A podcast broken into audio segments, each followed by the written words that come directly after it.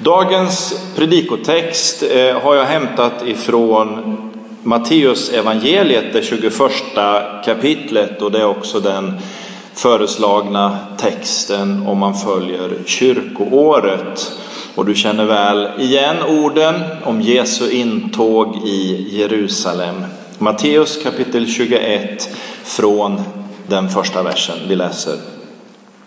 När de närmade sig Jerusalem och kom till Betfage vid Oljeberget sände Jesus iväg två lärjungar och sa till dem Gå till byn som ligger framför er. Där ska ni genast finna en åsna som står bunden med ett föl bredvid sig. Lös dem och led dem till mig. Och om någon säger något till er ska ni svara Herren behöver dem. Han kommer då omedelbart att skicka iväg dem. Detta hände för att det skulle uppfyllas som var sagt genom profeten.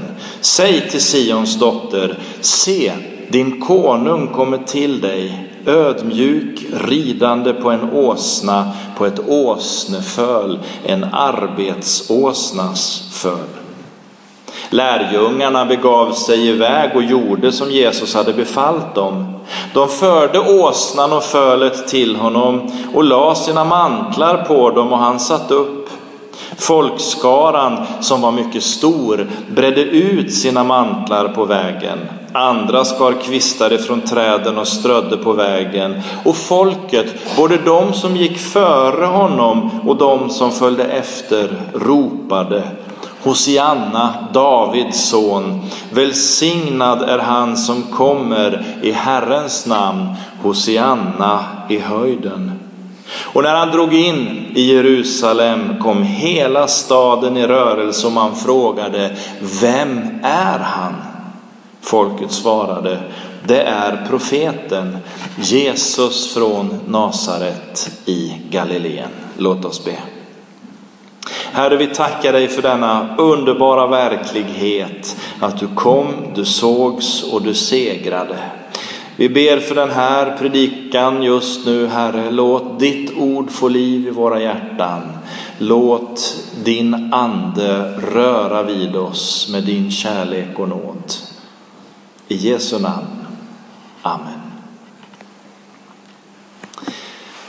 Ja, en av de predikningar som jag, eller ett av de teman som jag ganska ofta kommer att återvända till, eller har kommit att återvända till genom åren, är lite olika varianter på ett tema som faktiskt finns i den här texten, nämligen temat Vem är den mannen? För visst är det väl så, om vi tittar genom världshistorien, att det finns väl ingen som har skapat så mycket debatt och så mycket diskussion och så mycket tankar och åsikter som just Jesus.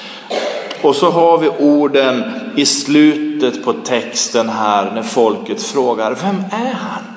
Vem är den mannen? Tittar vi tillbaka så går siffrorna isär lite, men vi vet ungefär att, att eh, Jerusalem vid Jesu tid var i storleksordning som Härnösand när det gäller befolkning, kanske en 30 000 som bodde där. Men vid de stora högtiderna, då var det långt fler. Folk vallfärdade från alla kända och okända delar av världen och man beräknar att det kan ha varit allt ifrån några hundratusen, kanske upp till en miljon som var vid högtiderna i Jerusalem. Och oavsett hur många det var så förstår vi, det var många som var där otroliga mängder av människor och inte minst nu då så var det högtid. Jesus kommer ridandes på åsnan in i staden och så står det att hela staden kom i rörelse. Och det kan ju vara så att man tycker att ja, ja, nog så jobbigt att få en stad av storleksordning Härnösand att börja röra på sig och intressera sig. Men här är det långt många fler människor, hundratusentals, som på olika sätt berörs av och relaterar till det som nu händer. Jag tror att man tisslade och tasslade i gränder. Ute på torgen stod folk i grupper och samtalade om och ner för sluttningen kommer Jesus ridandes på åsnan och alla berörs på något sätt av denne Jesus. Och man frågar, vem är han som berör oss på detta sätt? Vi vet ju att nu är vi i slutet av Jesu tjänst och han har under några år gått runt i Judeen och i Samarien och han har predikat evangelium för människorna. Han har botat de sjuka, han har eh, faktiskt väckt upp döda och han har befriat dem som har bundna. För det står ju lite tidigare i Matteus evangeliet att när Jesus såg tillståndet bland folket så högg det till i hjärtat på honom. Det var som ett styng och det står att han förbarmade sig över dem för de var rivna och slagna som får utan herde. Därför gick Jesus ut och betjänade folket. Så frågan är ju berättigad. Vem är han som gör detta för oss människor? Vem är den mannen? Händelseförloppet som vi nu har framför oss och kanske framför allt det som Jesus själv talar om är ju att skriften nu ska uppfyllas.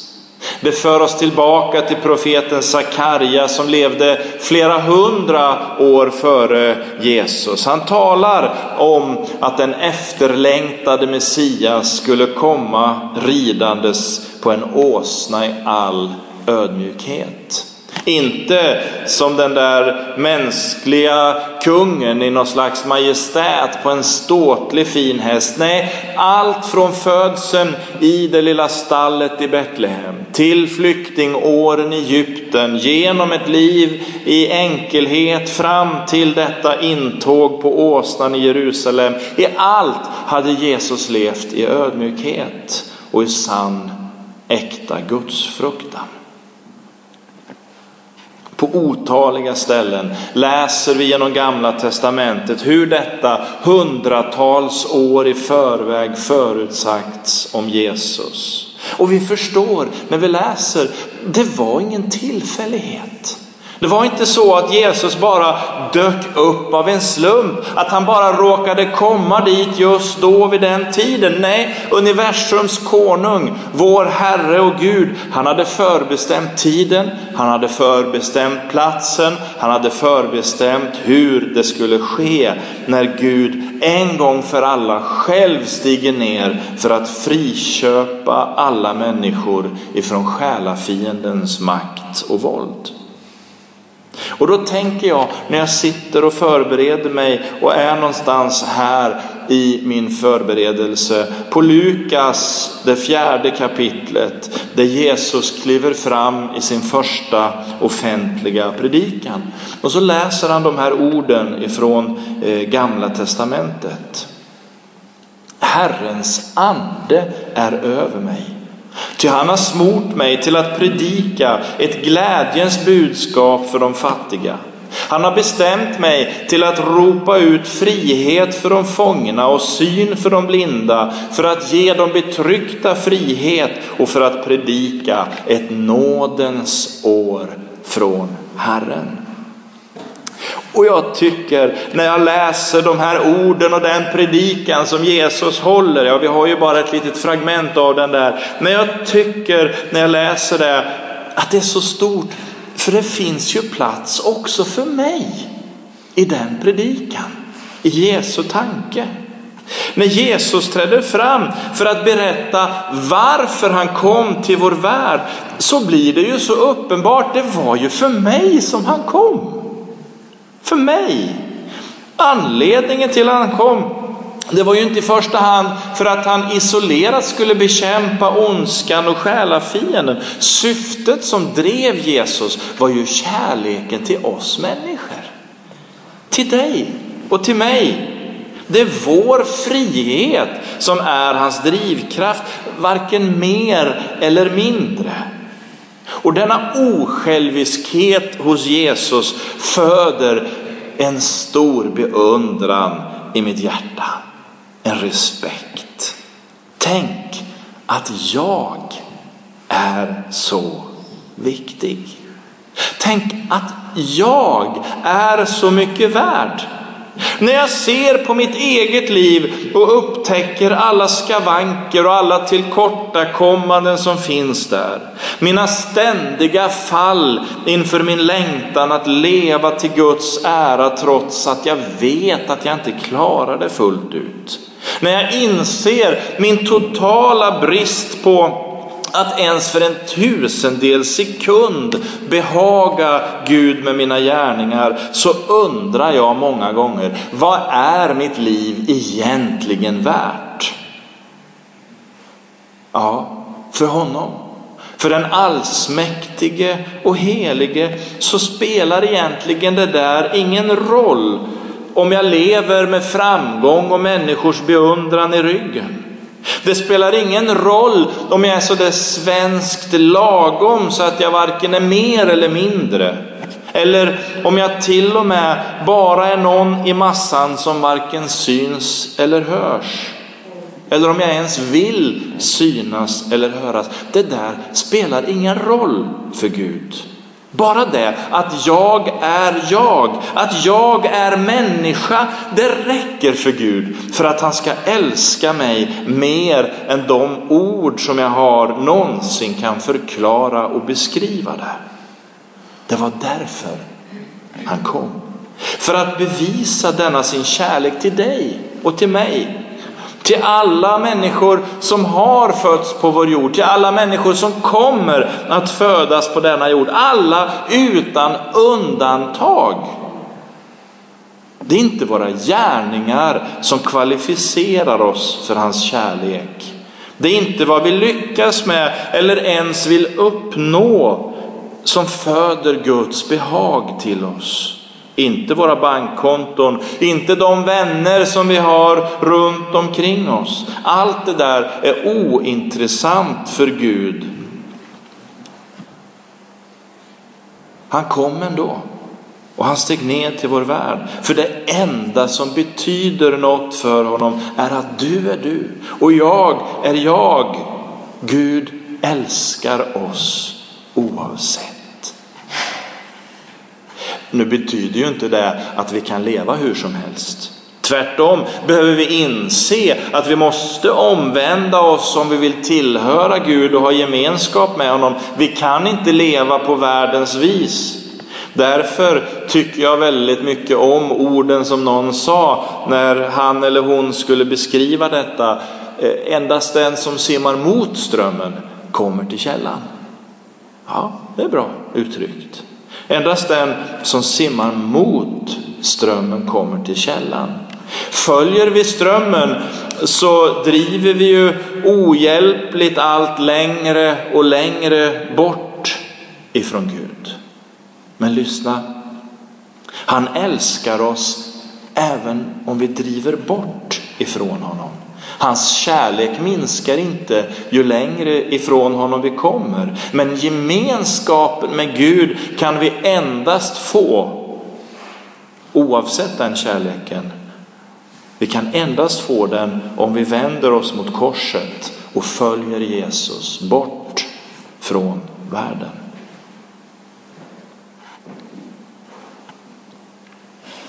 När folket såg Jesus komma så föll den helige ande över dem och de började ropa i glädje över att frälsaren hade kommit.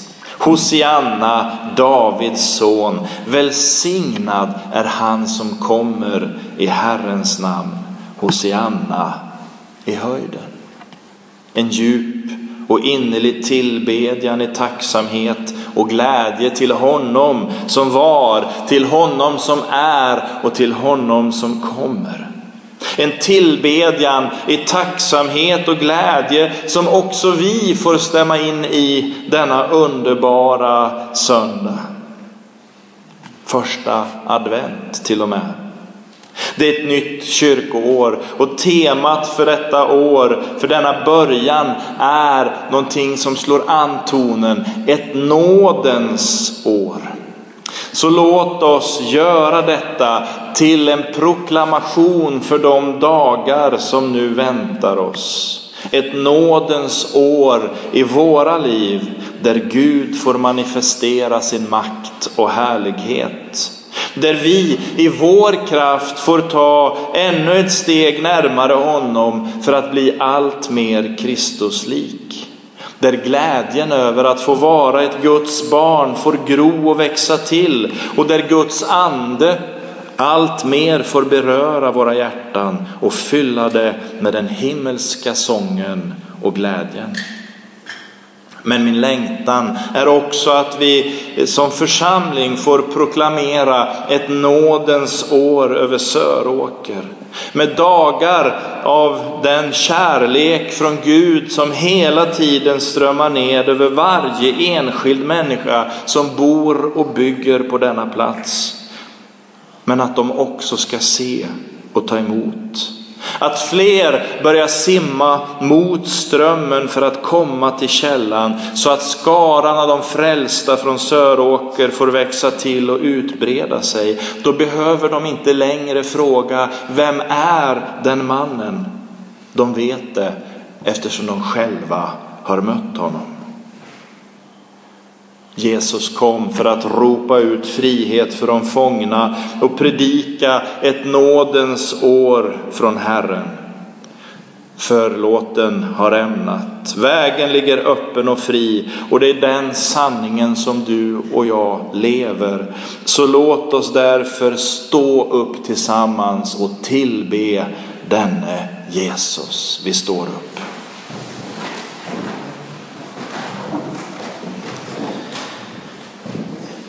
Himmelske Fader, vi tackar dig från djupet av våra hjärtan för att du lät din son komma till vår värld.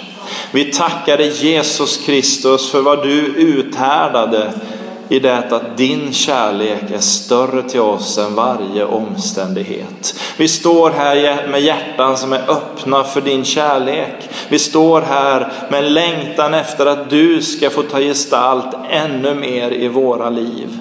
Herre, vi hungrar och vi törstar efter dig. Men vi vill också, Herre, upphöja ditt namn. Vi vill välsigna ditt namn. Vi vill proklamera att du, Jesus, är konungars konung och herrarnas herre. Vi höjer ditt namn över alla andra namn och vi proklamerar att du är Herren också över Söråker, Herre. Åh, vi tackar dig Fader för att du vill komma med din härlighet över den här bygden och trakten och låta väckelsens eld på nytt få brinna.